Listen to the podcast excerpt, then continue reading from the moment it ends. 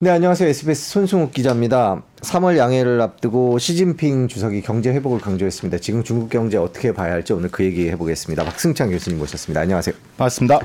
네, 최근에 중국 다녀오셨는데 일단 현장에서 네. 보신 중국 경제 상황이 어떤지부터 좀 전해주시죠. 네, 일단은 느낌은 어, 소비 양극화가 좀 심하게 나타나고 있다.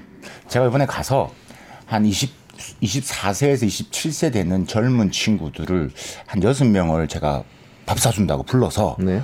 어, 직업도, 직업군도 다양합니다. 그러니까 명품 가게에서 일하는 친구, 음. 일반 가게에서 일하는 친구, 그다음에 국영기업에 일하는 친구, 민영기업 이렇게 했는데, 그러니까 예를 들면 이런 거죠. 제가 왜 양극하냐, 양극하냐면, 그 이제, 그러니까 그 베이징이라는 배경이 좀 있긴 한데, 어, 거기에서, 어, 이제 매장, 그러니까 명품 매장 일하는 친구들은 코로나 있기 전이나 그다음에 코로나 있는 기간 지금 끝나고 났을 때 거의 매출의 변화가 없대. 그 네. 있는 사람들은 계속 산다는 이야기예요. 네.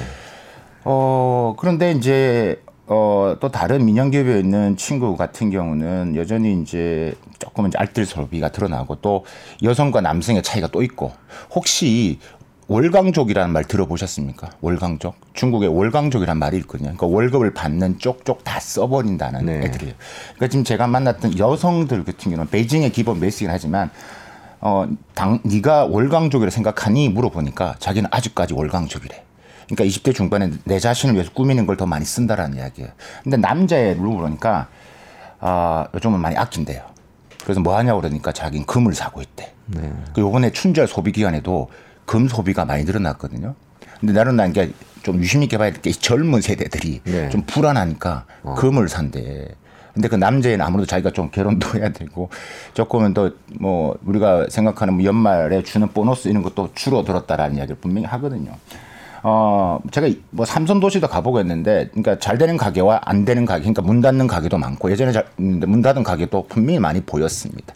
그래서 아직까지 소비는 지금 좀, 아직까지 좀, 음, 회복들은 조금은 있어 보인다라는 이제 말씀을 드리고 싶고, 어, 이제 뭐 조금 이제 이런 소비 불평등을 어떻게 해결하느냐, 이 소비 양극화를 어떻게 해결하느냐에 따라가 이제 앞으로 중국 경제가 turnaround를 하는 중요한 또 관전 포인트가 될 것 같습니다. 작년 뉴욕 타임스에서 폴 크루그먼 교수가 이제 절약의 역설이라는 표현을 쓰면서 음. 중국의 소비자들이 너무 절약을 해서 소비가 잘 안 된다. 라는 얘기를 했잖아요. 지금 중국 상황이 그렇다 이렇게 봐야 되는 건가요? 일단 우리가 최근에 끝난 춘절 소비를 나온 데이터를 가지고 한번 조금 우리가 들여다보자고요. 네. 지금 매체에서도 지금 야 중국이 조금 이제 소비 회복이 되려나 이렇게 보고 있거든요. 그러니까 이번에 조금 보면 이게 이번에 한 지금 8일 공식은 8일인데 정부에서 돈 좀 쓰라고 해서 전날 9일 날을 유급 휴가로 도한 9일이요. 그러니까 역대로 가장 긴 춘절 연휴예요. 네. 9일이요. 어, 요번에 한 4억 7,400만 명이 여행 갔다 그러죠. 그래서 뭐 이게 뭐 전년 대비는 당연히 늘어났을 거고 코로나 있기 전 대비도 한 19% 늘어났어요. 어, 늘어난 것 같아. 얼마를 썼느냐? 우리 돈한 118조 원을 썼어요. 이것도 전년 대비 뭐 기저효과니까 당연히 뭐 많이 늘어났고 2019년 대비도 한 7.7% 증가했어요. 1인당 소비도 지금 뭐 얼마나 썼느냐 이 기간 동안 우리 돈 한 25만 원 정도 썼어요. 1인당. 이것도 한 전년 그러니까 대비 늘어났고 또 코로나 어, 2019년 대비 늘어났는데 문제는 이게 왜 늘어났냐 일단 저는 세 가지로 분석합니다. 첫 번째 일단 긴 연휴다. 네. 두 번째 여행 보상 심리, 못 가는 심리 계속 여행 가고 싶은 건 당연하겠죠. 그죠? 그 다음에 이 지방 정부의 소비 쿠폰을 많이 날렸어요. 쓰러 가야 되는 거죠. 이게 있는데 조금 더 들어가서 보면 그런데 이게 아직 소비가 지금 음, 지금 아직까지도 우리가 회복되기 힘들다라고 보는 이유는 일단 이게 늘어나는 것은 일단 말씀드렸던 소비 쿠폰이 많이 늘어났고 어, 이제 그런 부분도 있는데 특징들을 좀 보면 지금 이야기하는 게 대부분 다 이게, 이게 서비스 산업들이거든요. 그러니까 서비스 산업들은 늘어났는데 실상 우리가 좀 관심 있게 보는 거는 이제 내구재, 그러니까 경기 부양의 효과가 늘큰뭐 가전, 뭐 가구, 자동차 요런 것들이 늘어나야 되는데 요게 안 늘어나고 있다. 네. 플러스 부동산 소비도 말할 것도 없고 예를 한 들어볼게요. 이, 이, 요 기간 안에 이 중국인들이 이제 하이난을 많이 간단 말이에요. 하이난을 가는데 면세품 판매를 한볼 필요가 있을 것 같아요. 면세품이 얼마나 팔렸느냐라고 이제 어, 라고 봤을 때, 뭐, 한 30만 명이 갖고 많이 이제 뭐 했는데, 뭐, 물론 하이난에 있는 뭐 하이코라든지 어, 뭐, 이런, 뭐, 정부에서 돈을 한, 뭐, 돈을 풀었긴 했지만, 1인당 구매 금액이 한 155만 원 정도 썼어요. 우리 많이 썼네라고 하는데, 이게 전년 대비에 16% 감소했어요. 전년 대비도 16% 감소했어요. 네. 돈을 정부가 많이 해서 전체적 볼륨은 커 보이는데, 1인당 쓰는 돈은 줄었다. 그러니까 화장품도 옛날에 좀 더 좋은 거 사는데 약간 좀 싼 걸 좀 사고, 이런 식으로, 그러니까 개인들이 쓰는 돈은 줄어들고 있다라는 것들이죠.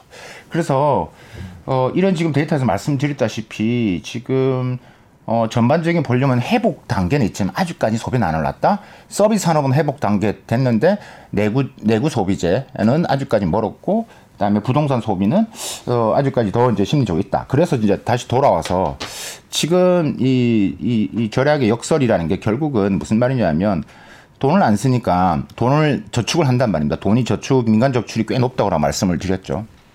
그럼 그 돈이 기업들이 돈을 빌려가야 되거든. 그래서 그 기업들이 또 기업에 투자를 해줘야 되는데 기업들 자체가 돈을 안 빌려간다는 거죠. 예, 안 빌려가니까 결국 경기가 안 돌아. 그럼 경기 침초로 돌아가는 것들이죠. 그러니까 이 기업들 누가 빌려가냐면 국영이나 민영이 빌려가줘야 되는데. 그래서 민영 기업들 제가 많이 말씀드린 게 5, 6, 7, 8, 9라고 했죠. 민영 기업들이 중국 전체 세수의 50%, 53% 정도를 차지하고 있고 그 다음에 우리가 이제 뭐, 뭐, 수출이 보여도 한 58%를 민영기업이 하고 있고 중국의 GDP의 60% 이상을 이제 민영기업이 하고 있고 우리가 혁신 이야기하고는 혁신도 똑같이 민영기업이 한 70% 이상. 그 7이라고 하는 거. 8은 우리가 실업률 다 민영기업들이 하고 있어요. 80% 이상. 중국, 그 다음 9가 이제 중국 기업 수에서 한 95% 이상이 다 민영기업이 5천만 개가 되니까. 이게 안 살아나면 결국 지금 중국 경제가 이제 무너질 수 있다라는 라는 거거든요. 그래서 전반적인 부분에서 이제 동의를 하고 그다음 저도 강조를 했던 부분이기도 하고 근데 중국 정부가 이제 이런 부분에서 이제 알고 있기 때문에 계속 지금 돈 쓰라고 얘기를 하고 있거든요. 그래서 돈 쓰라고 자꾸 쿠폰을 쓰는 거고 그래서 조금 최근에 데이터를 한번 좀 보면 이런 게 있어요. 이런 말에 제가 보니까 그러니까 이게 협의 통화량이 M1 통화량이 약간은 이게 이제 기업 활동을 보여주는 건데 조금 반등을 하고는 있어요. 이게 지금 얼마 정도 되냐 한 70조 위안. 그러니까 우리 돈으로 1경 3천조 정도 돼요. 그러니까 이제 이게 전년동 6% 증가가 됐기 때문에 약간의 이제 제조업도에서 조금 움직이는 거는 같다. 움직이는 것 같은데 아직까지 지금 일단 과잉 생산한 거 그다음에 지금 소비가 지금 안 되니까 계속 물가는 하락하고 그러니까 우리가 디플레이션 우려가 계속 나오는 거. 여기 사이클이 이렇게 지금 흘러가고 있, 는 거다라고 보시면 될 것 같고 어 지금 여기서 중요하게 우리가 한 가지 관과해서는 안 되는 게 뭐냐면 바로 타키투스의 함정이거든요. 그럼 소비를 왜 안 하느냐? 그러니까 이는 시장의 주체들이 불신이 아직 강하다. 네. 제가 여러 번 이야기했지만 산불이 여전히 남아 있다. 그러니까 이 한 번 신뢰를 잃어보면 정부 신뢰 이러면 믿지 않는 경우가 있기 때문에 정부가 그 신뢰를 어떻게 회복하느냐가 지금 관건인 것이고 그래서 이, 이 신뢰의 붕괴를 회복하는 게 이제 아마도 이제 올해 이제 양해나 그다음에 이런 뭐 지금 뭐 또 잠시 후에 중국 주식 이야기를 좀 말씀드리겠지만 어, 새로운 증감 주석이 나왔 지금 지금 교체되고 하는 부분에서 조금 변화가 있지 않을까라는 생각을 하는 것들이죠. 음. 소비 부진을 극복하기 위해서 중국 정부가 어떤 대책을 내놓을 수 있다 이렇게 보고 계십니까? 곧 양인데요. 제가 아까 말씀드렸다시피 시장이 아직까지도 신뢰 회복이 되려면 지금 조금씩 회복 단계지만 내구 소비재 부동산 가려면 아직 시간이 걸린다. 네.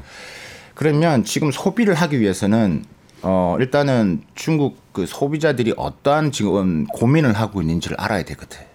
그럼 첫 번째가 일단 중국 전체 소비의 지금 한 60%의 중국 그러니까 가계 자산의 60% 정도가 차지하고 있는 부동산이 지금 불안불안하고 어 뭐 부동산 뭐 요번에 이제 1월 달에 이제 보면 뭐 1선, 2선 도시를 약간 이제 회복 단계가 좀 있지만 거래도 좀 일어나고 있지만 여전히 지금 뭐 2, 3선 내려가면 또 심한 곳은 뭐 한 2, 30% 떨어진 데 있기 때문에 그러니까 이제 그런 부동산에 대한 자산가 60% 들어가 있는 부분에서 일단은 지금 하락하고 있기 때문에 좀 벌써 심리적으로 위축되어 있고 다음에 중국에 주식 투자하는 사람들이 한 2억 2천만 명 정도 됩니다. 네. 2억 2천만 명. 그러면 이제 가족들 포함하면 뭐 한 6억 되겠죠. 그러면 그 사람들이 중국 소비의 최전방에 있는 사람들. 주식을 한다는 건 돈이 좀 있다는 거잖아요.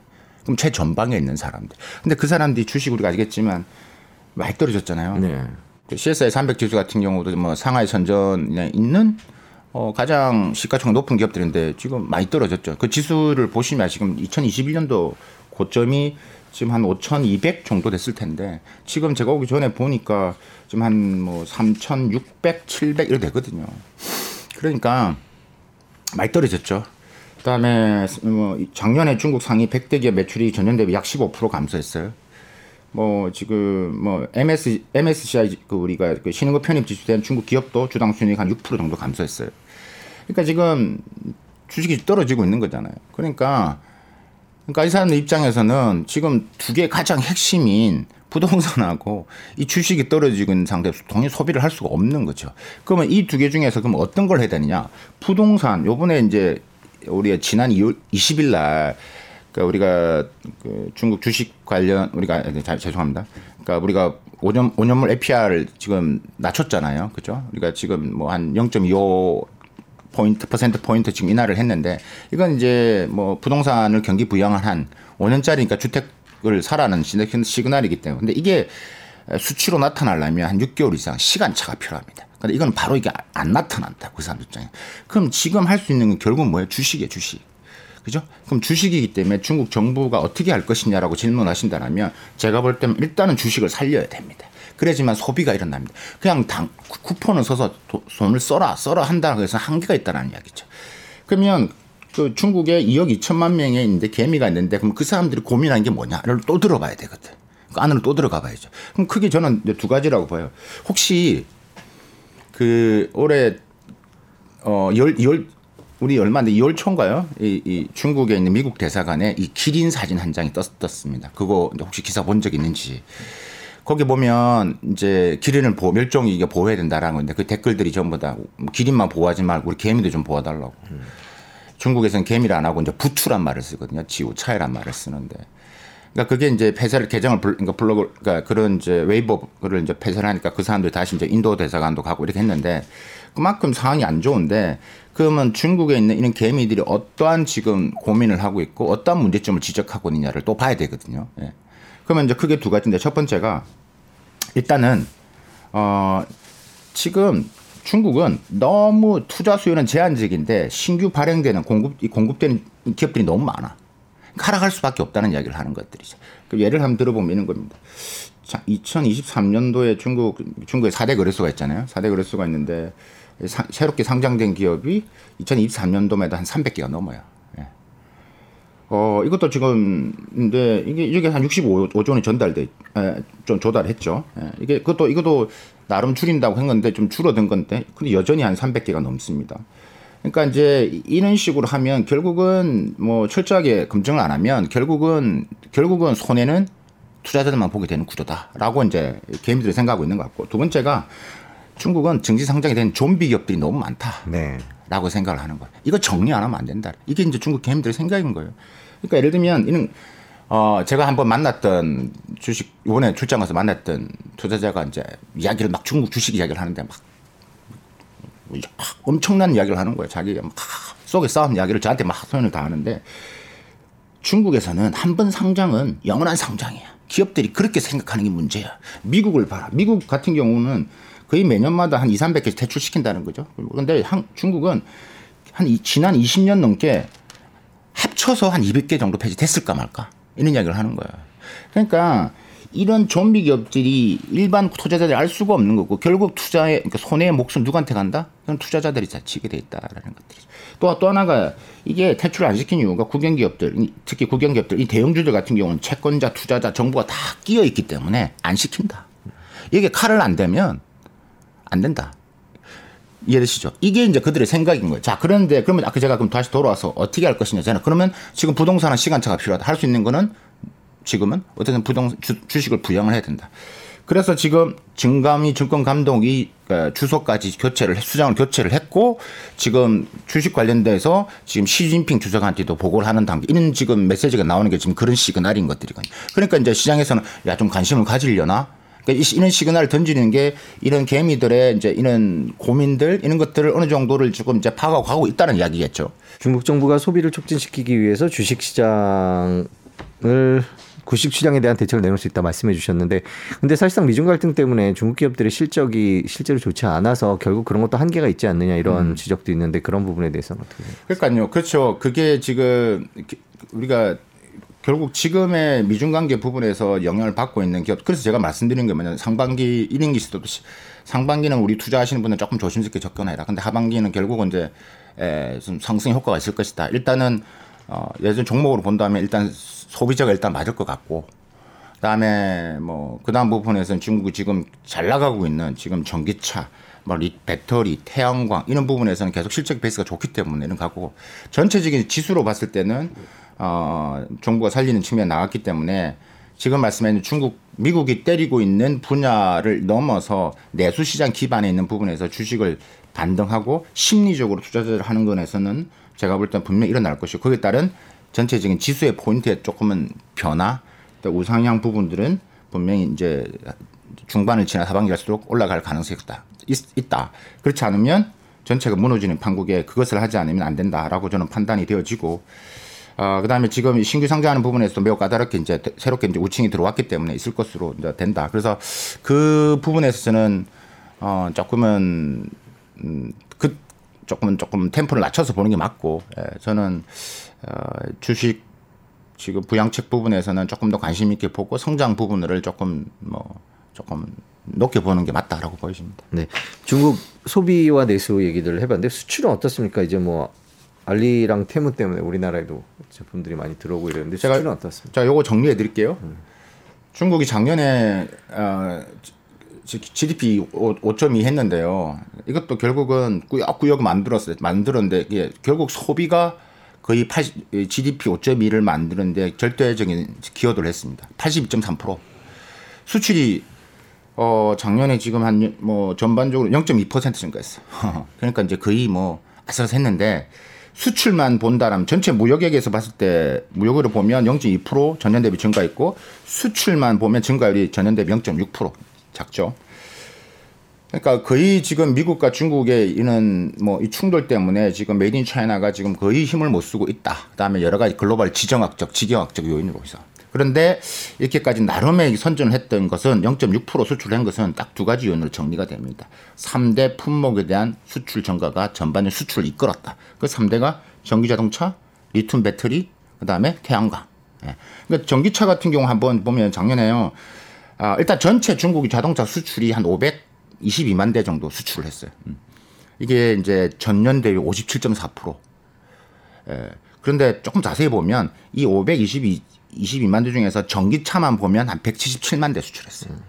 지금 우리 비아디도 들어온다고 하잖아. 그죠? 예. 그런데 어, 이게 전년 대비 67.1% 증가했어요. 전기차가 어마어마하게 나가고 있다는 이야기예요. 그래서 그러니까 새 중국 자동차 수출의 세대 중 한 대가 전기차 팔고 있다. 이게 이제 확실하게 중국이 다른 업종의 제품에 떨어지는 것을 받치고 있다. 두 번째가 이제 리튬 배터리죠.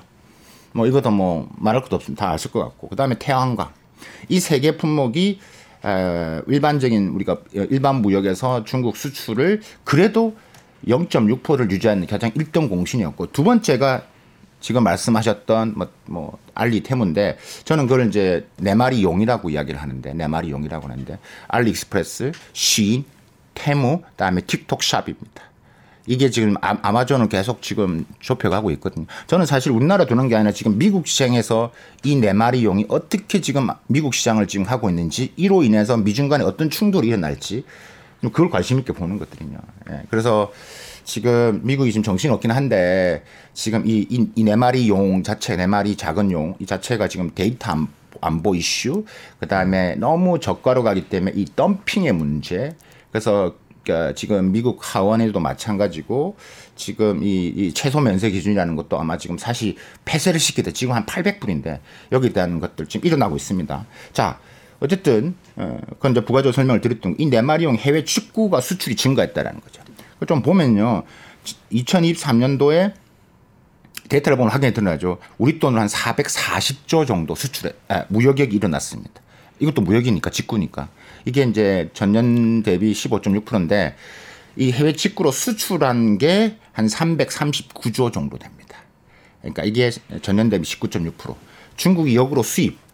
중국 사람들이 한국 화장품을 직구로 구했다. 이런 것처럼. 그거는 한 101조밖에 안 돼. 그러니까 지금 말씀하셨던 이네 마리 용이 어, 440조를 팔아 제끼면서 또 같이 이제 힘을 받쳐준 거죠. 그러니까 이제 요 두 개가 수출을 이끌어왔다. 그러니까 이거 아니었으면 수출은 완전 마이너스가 됐다라고 보여지는 거죠. 그래서 이제 중국도 계속 지금 올해 양에서도 방향성이 결국은 지금 말씀 이 전기차 그다음에 이 배터리, 태양광의 부분들은 더 키우는 작업으로 들어갈 가능성이 매우 높다. 근데 수출이 중국 경제 GDP 성장에 그다지 큰 기대를 하냐? 지금 구조상에서는 쉽지는 않다. 어쨌든 이 정도 유지는 해주기를 바란다. 근데 이 품목의 전환이 확실히 일어나고 있다. 다음 주 양해가 열립니다. 지금 저희가 뭐 소비와 수출 얘기를 조금씩 해봤는데요. 뭐 5% 성장률은 계속 주장을 할 거다 이렇게 보고 계십니까? 어, 요즘 많이 받는 질문 중에 3월 5일 날 리창 총리가 어, 이제 몇 퍼센트 성장률을 할 것이냐, 재정 적자율, 그 다음에 국방 예산, 이런 이제 성장 목표치 이런 것들에 대해서 지금 전 세계가 좀 주목하고 있거든요. 그러니까 제가 그 질문을 많이 받는데 저는 이제 두 가지의 가능성을 일단 이야기를 합니다. 첫 번째, 일단은 중국이 해왔던 구간 성장률, 그 4.6에서 5% 발표할 가능성. 두 번째, 5% 전후. 어, 이렇게 얘기를 하는데, 어, 저보고 하나를 선택하라면 후자입니다. 예. 똑같이 작년 5% 내외를 할 가능성 저는 80% 이상 봅니다. 한번 원래 나오니까 제가 바로 알 수 있겠네요. 왜 그러느냐? 일단은 중국 리창 총리, 그러니까 총리가 양회에서 경제상 목표치를 이야기한 하는 근거는 결국 지방 양에서 옵니다. 지방 양해가 1월 말에 다 끝났습니다. 3쭉 30개가 넘는 성시를 쭉 데이터를 한번 쭉 지금 정부에 보고한 걸 보면요. 5.4%입니다. 어, 그러니까 제일 낮게 잡은 게 천진시, 텐진시라고 하는 데가 한 4%를 빼고는 제일 높은 데가 뭐 하이난, 우리가 아까 면세점, 그 다음에 신강, 뭐 위구르 뭐 이런 데인데, 어, 그, 그, 이, 이, 이, 이 전체 지방량의 중간치가 5.4%입니다. 그러면 보통 총리가 이야기할 때는 그 중간치에서 보통 0.4에서 0.6 정도를 뺍니다. 네. 그럼 대충 나오는 게 한 4.8에서 5% 사이입니다. 그러면 그래서 그런 걸 봤을 때 그럼 리창 총리는 분명히 전년과 비슷하게 5% 내외라는 걸 분명히 이야기할 가능성이 매우 높다라고 보여지고요. 첫 번째 관전 포인트가 제가 이제 그거라고 말씀을 드렸던 거. 그다음에 재정 적자율, 재정 적자율도 3.8에서 4% 이야기할 가능성이 크다 보여지고 국방 예산 늘어날 거고요. 예, 국방 예산 늘어날 거고. 그러면 또 미국과 또 이렇게 또 이야기 되는 게 워낙 크기 때문에. 그러니까 근데 그다음에 경제 성장 추진 방향에 대해서 이야기를 할 거예요. 그럼 추진 방향에서 제가 아까 말씀드렸던 이 이, 이, 이, 이 과주기 조절이라는 단어가 또 등장할 수 있습니다. 그, 그 과주기 조절, 그만큼 중국의 체질 개선에 대한 엄청난 돈을 더 많이 쓸 것이고 R&D 비용에 대한 것들이 언급이 더 나올 겁니다. 작년부터 2023년도부터 우리가 우리가 정협 그러니까 양해가 이제 정협하고 전인되잖아요. 그러니까 정협 위원들은 그러니까 그, 그때 그때 조금 잘 나가는 CEO들이 다 정협 위원으로 들어가거든요. 네. 그 예전에는 우리가 알리바바의 마윤 회장, 텐세트의 마화통 이런 사람들이 다 정협 위원이었어요. 근데 작년부터 어떤 변화가 있냐면 전부 다 반도체 하는 사장님들이 네. 다 정협위원으로 다 배치 달고 들어가 있습니다. 그만큼의 중심이 이전, 이전을 했다라는 걸 우리가 볼 수가 있죠. 이번에 양해에서도 결국 이제 반도체 부분에 대해서 직접적인 에, 언급은 하지 않지만 그러니까 이래 분명 있을 수도 있는데 이 양, 어, 총리가 이야기할 때, 양해할 때는 아까 지방 양해를 했지만 또 어떤 게 있냐면요. 각 부처마다 또 양해를 위한 회의를 또 합니다. 그럼 거기서 모아서 부처별 내에서 딱 총리한테 보고를 합니다. 그럼 거기서 딱 정해진 그 시간 안에 어떤 키워드를 넣을 것이냐를 고민을 하거든요. 그러면 이, 이 반도체를 여기 키워드 넣었을 때 미국한테 혹은 글로벌 세계한테 어떠한 또 이렇게 뭐가 예, 좀 여러 가지 또 평가 리오 날라오기 때문에 조심스럽게 접근할 가능성이 매우 높다. 그런데 그 올해도 지금 반도체 부분에서는 이제 핵심이 이제 당연히 될 것으로 보여지는데 일단 중국이 지금 반도체 취약한 분야가 별거 칩 설계하고 반도체 장비거든요. 우리 칩 설계 반, 칩 설계는 지금 뭐 나름 뭐 열심히 하고 있는데 이 반도체 장비가 중국 입장에서는 사실 지금 고민이 많죠. 왜냐하면 지금 미국 내에서 여러분 아시겠지만 미국에 있는 반도체 이제 협회들이 뭐 지금 미 상무부에 아니 지금 우리 주, 미국 기업들만 반도체 장비를 지금 다 허락받고 팔아요. 결국 팔지 말라는 소리인데 지금 다른 나라들은 한국, 일본들은 다 팔고 있다. 물론 노광 장비는 다안 되지만 그것을 제외한 그래서 여러분 많은 분들 아시겠지만 반도체 장비 중국의 수입이 계속 늘어나고 있어요. 2020년, 2021년도 뭐 지금 작년 같은 해도 한 400억 달러 정도 중국이 수입을 했고 그래서 우리 우리도 수출을 많이 했습니다. 그게 우리 반도체 수출에 또 큰 역할을 했습니다. 그렇기 때문에 이 중국이 반도체 장비에 대한 부분에서 투자가 많이 일어날 것으로 보여지는데 작년 3분기만 해도 중국이 얼마 정도 투자를 하면 한 110억 6천만 달러 정도 투자했어요. 그러니까 올해도 이보다 더 할 것 같습니다. 더 할 것 같고 이게 어느 정도 금액이냐면 세계 전체 반도체 장비의 투자금의 한 50, 약한 45% 정도. 그 중국이 반, 반이다 했다는 이야기예요. 이게 뭐 이게 다 미국 자료들이 이야기를 하는 거기 때문에 제가 중국 자료로 이야기를 하면 의미가 없기 때문에 미국 자료를 가지고 말씀드리는 겁니다. 그래서 또 하나는 이제 국산화를 위해서 지금 이 반도체 장비 펀드도 따로 지금 한 400억 달러 만들려고 하고 있기 때문에 이게 이제 우리가 관심 있게 다 봐야 될 부분이고 지금 그래서 지금 뭐 반도체 장비 국산화 부분에서 지금 뭐 물론 후공정이 있지만 지금 후공정 좀 괜찮아지는데 뭐 식각이라든가 뭐 이런 산화는 있는데 이 전공정 어, 부분에서는 여러 가지로 조금은 뭐 집중적으로 좀 투자가 될 것으로 보여지고 그래서 뭐 이거는 뭐 대외적으로 얘기를 하지 하든 안 하든 중국 정부는 계속 돈이 여기 흘러들어가 있다. 그다음에 지금 뭐 반도체 중국 장비 기업이 약한 1,500개 정도 있는데 여기서 옥석을 가리는 작업도 올해 아마 본격적으로 할 것 같다. 네, 저희가 지금 어려운 중국 경제를 살려보기 위한 중국 정부의 노력들에 대해서 얘기를 해보고 있습니다. 저희가 이제 곧 양해가 열리니까요. 어떤 얘기들을 할지 짚어보고 있는데 마지막으로 부동산 얘기를 여쭤보겠습니다. 뭐 중국에서 가중 경제에서 가장 불안한 게 부동산이다는 얘기 계속 나오는데요. 음. 지금 상황이 어떻고 어떤 대책을 내놓을 거라고 보십니까? 제가 카페에서 지금 소비 이야기하면서 지금 뭐 서비스 소비는 어느 정도 살아났고, 근데 이제 내구 소비재 안 되고 있고 그다음에 특히 부동산 소비는 힘든다. 이번에 1월 달 그다음에 뭐 혹은 요번 춘절 기간에 좀 데이터를 보면 약간은 조금 이제 거래가 조금씩 있는데 여전히 심리적으로 좀 매수가 어려 있다. 그러니까 이제 이 수요자와 공급자 간에 여러 가지 기싸움들이 벌어지고 있고요. 지금 뭐뭐 뭐 사는 사람은 상투에 사기 싫으니까 더 떨어지기를 기다리고 있는 거고 지금 그런 이제 밀당이 계속 시장에서 일어나고 있는 것 같고 정부에서는 사라는 시그널을 계속 보내고 있고 그래서 어, 뭐 지금 데이터를 보더라도 뭐 지금 주요 50개 도시의 기존 주택 거래량은 이번 춘절 기간에도 한 전년 대비 한 60% 이상 증가를 했습니다. 그랬는데 이게 아직까지는 시간적으로는 제가 볼 때는 뭐 상반기까지도 큰, 큰 변화 없이 소비 일어나지는 않을 것으로 보여지고 그게 아까 제가 이 LPR 이나도 5년물 LPR이라도 한 6개월 시차를 두고 갔기 때문에 조금은 이제 하반기 정도로 가야지만 일어나지 않을까라는 생각입니다. 그래서 정부 차원에서 뭐 이 부동산을 살리기 위한 뭐뭐 뭐 확실한 뭐 이런 부양책 이런 건 기대하시면 안 된다. 이미 작년 8월부터 부동산 규제 완화 정책을 하고 있고 또 우리가 50개 뭐 white list 정부 지원하겠다 이런 부분들은 지금 거의 윤곽이 나와 있기 때문에 지원을 하는 건 맞다. 근데 이게 잘못되면 지방 정부 부채로도 이어지기 때문에 그러면 결국 시스템 리스크로 가는 게 분명히 있기 때문에 네, 그런 부분에서 맞춤형으로 이제 할 것 같고 여러분들이 이제 아마 상반기 때 또 이제 중국의 어느 지방의 developer들 디폴트 이런 이슈들을 또 접하게 될 겁니다. 근데 그게 중국 경제를 뭐 뒤흔드는 큰 핵으로 등장하지 않을 것이다. 이렇게, 이렇게 이해하시면 될 것 같습니다. 지금까지 중국 경제 얘기했습니다. 말씀 여기까지 듣겠습니다. 고맙습니다. 감사합니다.